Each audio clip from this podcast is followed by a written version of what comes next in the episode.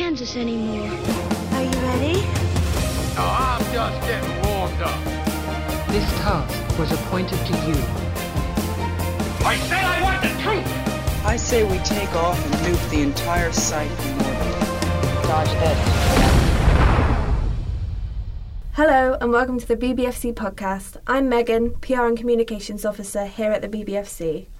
In our next few podcasts, we'll be working our way through each of the classification symbols, from U all the way to 18, finding out more about the history of the symbols, how they have changed, and what they mean today. We will also be discussing content which displays these rating symbols best, so that you at home can have more insight into the work we do at the BBFC. To start this series, I'm joined today by Ed, our operations manager, who you might recognise from previous podcasts quite some time ago. I'm Megan. Welcome back. Thank you very much. and um, we're also joined by Craig, head of compliance. Hi. Um, you'll be joining us for another one of our podcasts later on. Is that right? We'll Yes, be discussing um, the the 18, that's quite right. sinister. Yeah. Um, and today we'll be discussing the U, which is the only age rating to survive from the foundation of the BBFC to today, which I think is very interesting. Yeah, it is. Um, It is. especially considering how much they've changed over the years. It's, Yeah, yeah, yeah, um, absolutely. Can you give us an overview of the U category? So U stands for universal, and it comes with an explanatory statement that says it's suitable for all. Hmm. So what this means, it, it makes the U the BBFC's broadest category in terms of its meaning, but by which I mean it's the one, it's the category given to content that you know the largest number of people are permitted to see, if you like. Mm-hmm. It's suitable for all.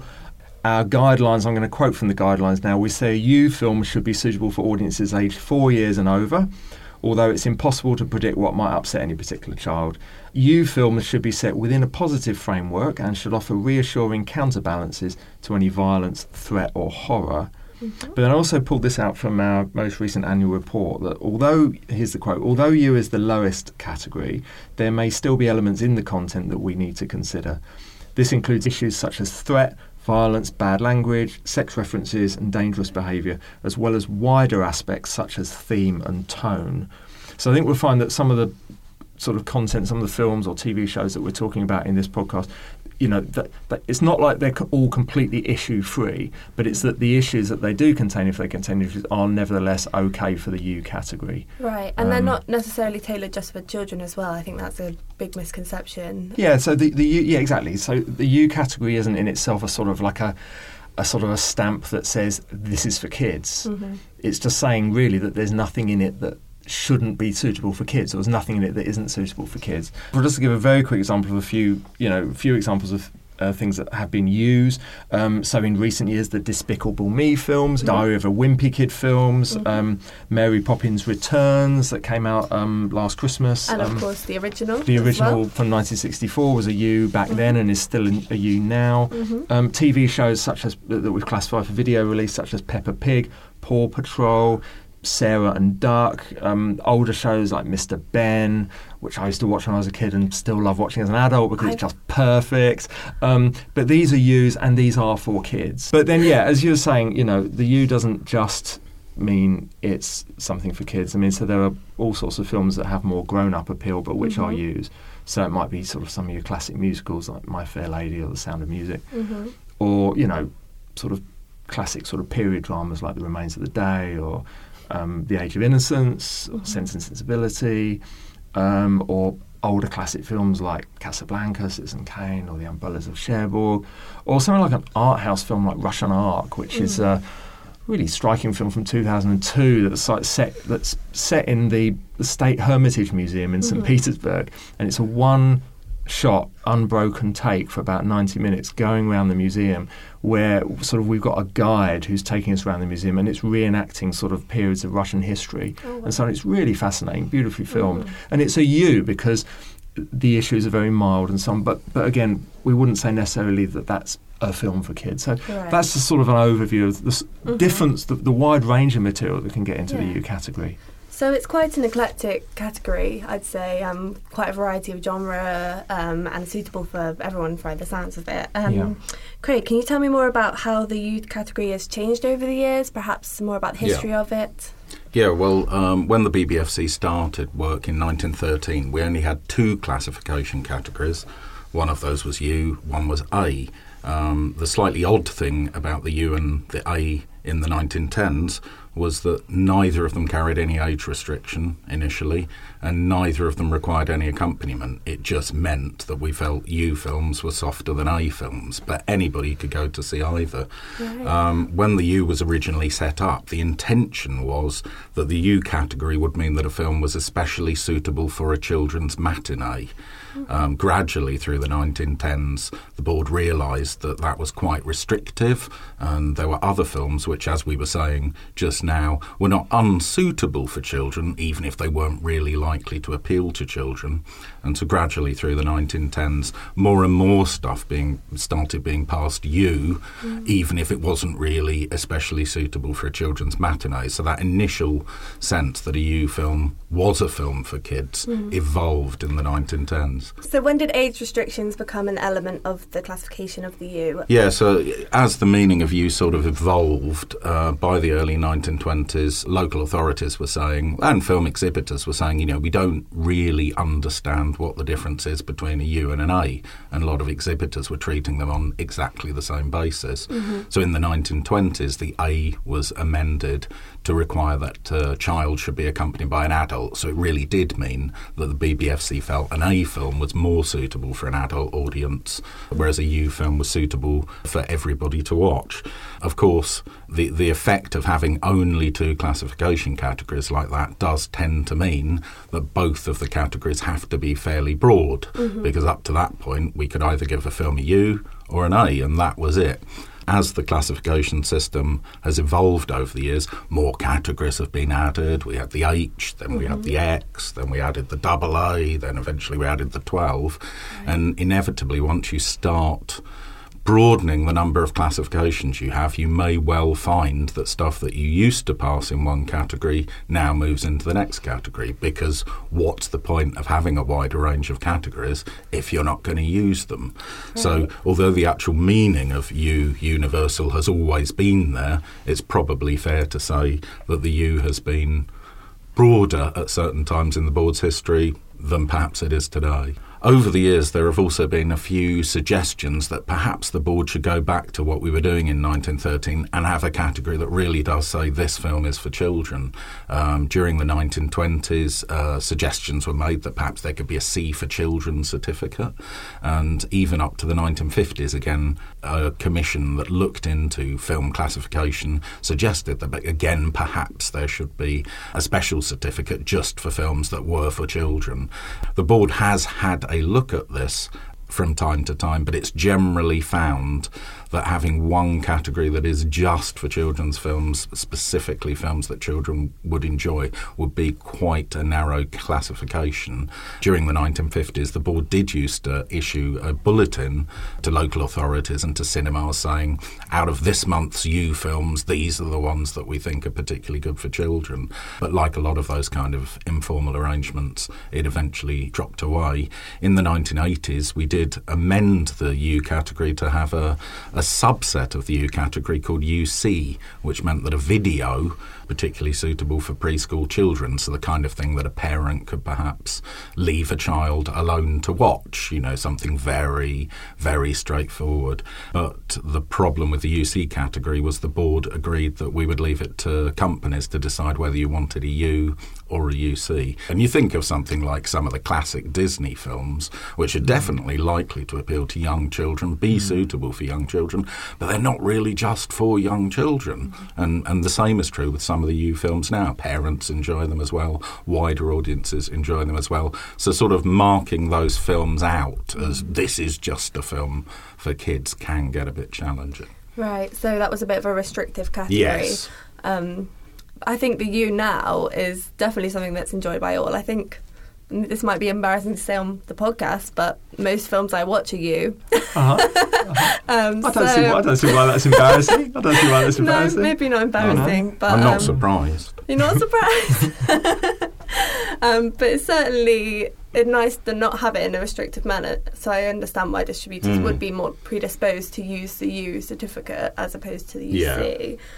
I've got a question for you, Ed. Go for it, go for it, As classification has changed over the years, uh, as we Yeah. discussed, it's broadened and new things have been added. Um, we have Yeah. the PG and Yeah, the 12, 12, and 12A. yeah, Um, do you find older films are often reclassified out of the U category? I suppose my first thought is because the U is the lowest category, we can only find examples of things that have gone up from U, whereas, say, at the higher categories, if a category is going to change across the decades, it's more likely to be the case it's going to come down. Some things stay the same for a long, long time. Occasionally, things go up. Um, but I mean, a couple that come to mind would be um, the Italian Job, which is a sort of comedy caper movie about a bunch of British criminals, I guess, who go to northern Italy, isn't it, to um, carry out a robbery. And that was a U uncut in 1969. So this is Right. when the U was one of three categories: the U, the A, and the X. Okay. So the the Italian Job was a U in 1969, but by the mid 80s, when it came in for video classification, its first video classification actually, the BBFC put it up to a PG. We had the PG at that point that we didn't have in 1969. And th- there's an example of, of a U that's no longer a U. Um, I mean, the issues in the Italian job are, you know, it's got some mild language in it that was deemed not to be suitable at the U category anymore. It's got some sort of sexual innuendos, and it's got, and also, you know, if I remember rightly, the examiners at the time felt that the film's kind of attitude towards c- crime, you know, was not sort of let's say, clearly as moral as one might expect at the U category. It's a bit more kind of anarchic than that. And we are sort of, in a way, rooting for the criminals because they're a lovable bunch of people in film terms. So I think those were the sorts of issues that led the BBC at the time to think that on balance, actually, now we've got the PG, this one fits the PG better than it fits the U. And so the Italian job has been a PG ever since then. Another one that comes to mind um, is a another film from the 60s, actually, The Gospel According to Matthew, which is um, Pasolini's take on the biblical story, you know, a filming of the Gospels. It's an Italian film from 1964, Four, I think, 1964 that became like an international international sort of hit as well. Um, that was a U in the 1960s as well. Again, when we only had the three categories, that lasted as a U for quite a while, I think. But in fairly recent years, we put it up to PG. It came in again for a, a sort of a modern classification for a new release, and it got a PG. I mean, there is crucifixion scene. There's also a scene of hanging in it, and those are Not to give any spoilers. not to give any spoilers away, but, but, but exactly, but but but that that kind of detail, which perhaps in the '60s felt okay, it's you, it's the story of Christ, etc. Now you're looking at it, and think that's really going to confound expectations at you, Yeah. but at PG in the context of. Uh, you know, story of Christ, and also maybe with a bit of distancing because it is a black and white film from several years ago. It hasn't got obvious appeal to children. I don't think Yeah. it's fair to say it like that. Maybe, But I, But, I, I, yeah, I think the I think the other point about that is, of course, back in the 1960s, we didn't have any published classification guidelines, whereas now we do. Yeah. So Yeah. you will come up against a film like uh, Gospel According to Matthew, where at the time, obviously, a lot of weight was put on the fact that it's a well-known narrative. Um, people are going to recognise it. It's done respectfully. It should get to the widest possible audience. And of course, at the time, the A would have meant that anyone under 16 had to be accompanied. So it's quite a step up.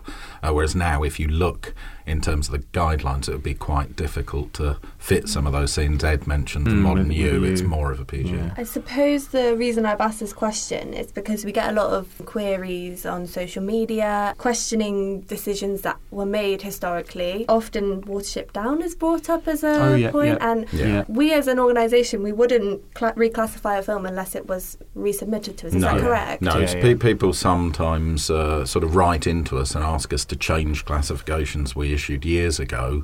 Of course, we don't spend you know our spare time going back through the archive and rewatching everything to make sure it's up to date. You know, we we can't practically do that, um, so we only tend to look at films. Uh, when they come in again from a fresh distributor, or if the distributor wants a more up-to-date classification, Watership Down is a is a classic example of that. Yeah, Yeah. it's brought up uh, lots of times, which is why I bring it up now. Mm. Um, and I think it's it's interesting without the context of the classification guidelines as they are today to think about Watership Down. And I don't particularly think I would allow my children to watch it.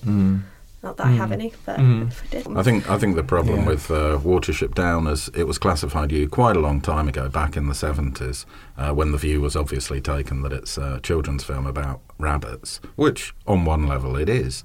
Um, but it's got some sequences in it that are hard to square with our published new guidelines now. The trouble is, until it comes back um, again for a classification, there's not a lot we can do with it. But the problem with Watership Down is it's such a well-known film; it keeps being reissued. You know, it keeps being coming out on DVD, Blu-ray, being given away free, being shown on television, and, and occasionally it gets a television screening. People notice it's a U, um, and especially if it's shown on, you know, afternoon television, or in one particularly bad case, screened on. Uh, screened in the afternoon at Easter, then that tends to bring back people asking us, "Why on earth have, have you given have you given this film a U?" And the answer is that we probably wouldn't give it a U if we saw it now. But it is interesting how ingrained it is in children's Yeah. memories and Mm. their perspective of cinema Mhm. um, and childhood films that they've grown Mm. up with. Yeah. Um, and I suppose that's the important thing about our rating information. And if you are a parent, I would advise that you do check that out. Yeah, the short rating info, you know, will be familiar to everyone from you know the backs of DVDs and Blu-ray boxes.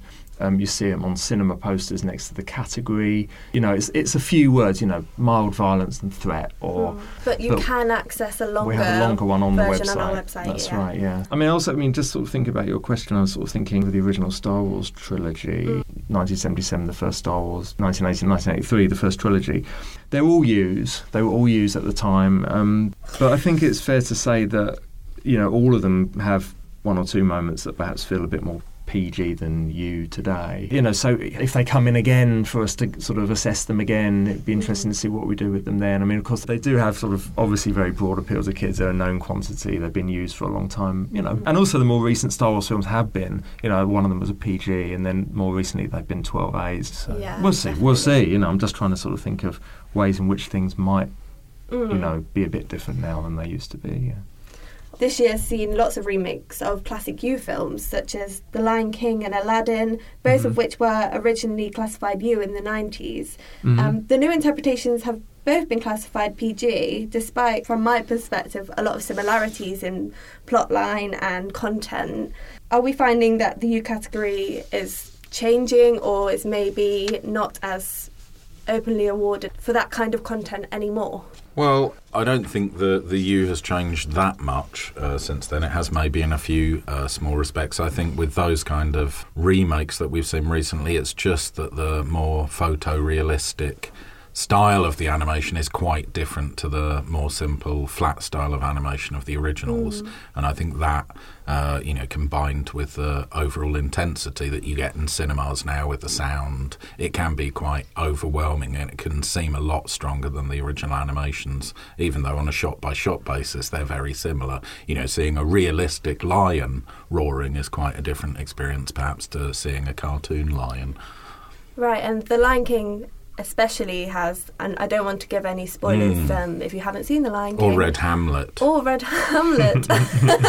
but um, there is a scene where the father of Simba is um, killed Mm. and he's thrown off the rock by his brother. And, you know, there is a scene where he is lying clearly deceased. They, Yeah. they are the kind of scenes that would push something up to a PG, would you agree? Well, they could do. Um, you know, it's a bit like uh, Bambi, isn't it? The famous example that everyone talks about, and uh, Bambi's mum being shot and how upsetting it is. It just depends on the overall context of the film, the overall tone of the film, and uh, how that fits into the narrative. As we've said, U film doesn't mean there's going to be nothing in it, and that's the important thing for people to remember. You know, U films can deal with some uh, difficult issues like bereavement, but they have to do it in a way that overall is is reassuring. But there's not necessarily a reason why you know younger people can't get to grips with some themes like mm. that, depending on how it's depicted. Hmm. Yeah. I'm thinking of the. I'm thinking of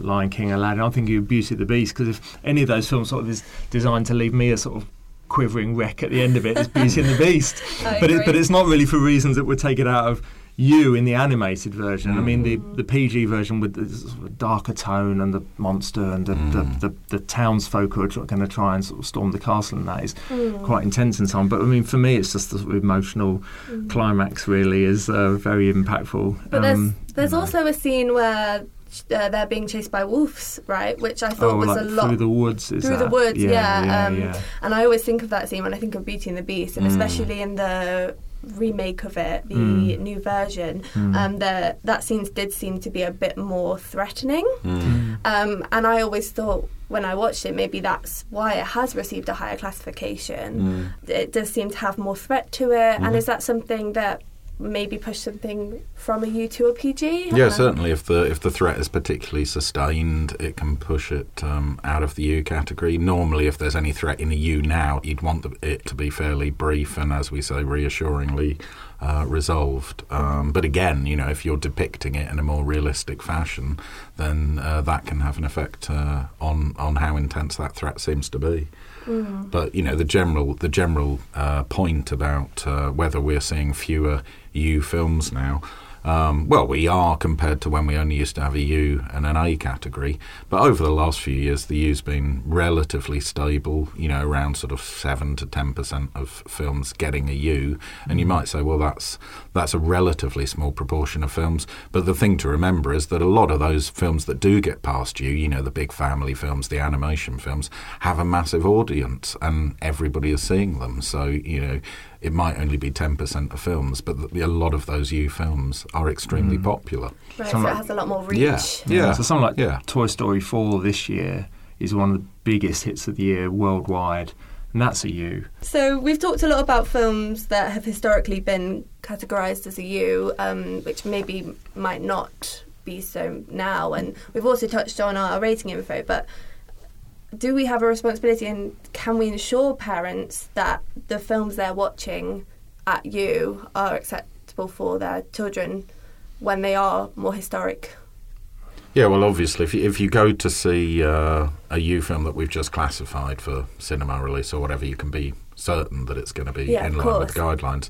If if you know that it's an older film and different standards might have applied, it's always best to use those kind of resources that we have Right. on our website to check out what information is available. Yeah, and the CBBFC website Yeah. is really great for that. Mhm. I think um, I've be- used that previously when Yeah. dealing with my little cousins and content that they want to watch. I've definitely looked Yeah. through the rating info there, Yeah. and I would advise. I think we'd all advise that Yeah. you do make Yeah. use of those resources. Yeah. Yeah. Well, thank you so much for both of you for coming to the podcast today. Um, it's been really interesting to learn more about the U category and how it's changed over the years. Next in our series is the PG. Don't forget, you can tell us what you'd like to hear discussed on our podcast by emailing us at podcast at bbfc.co.uk or by tweeting at bbfc. Thank you so much for listening, and we'll see you next time.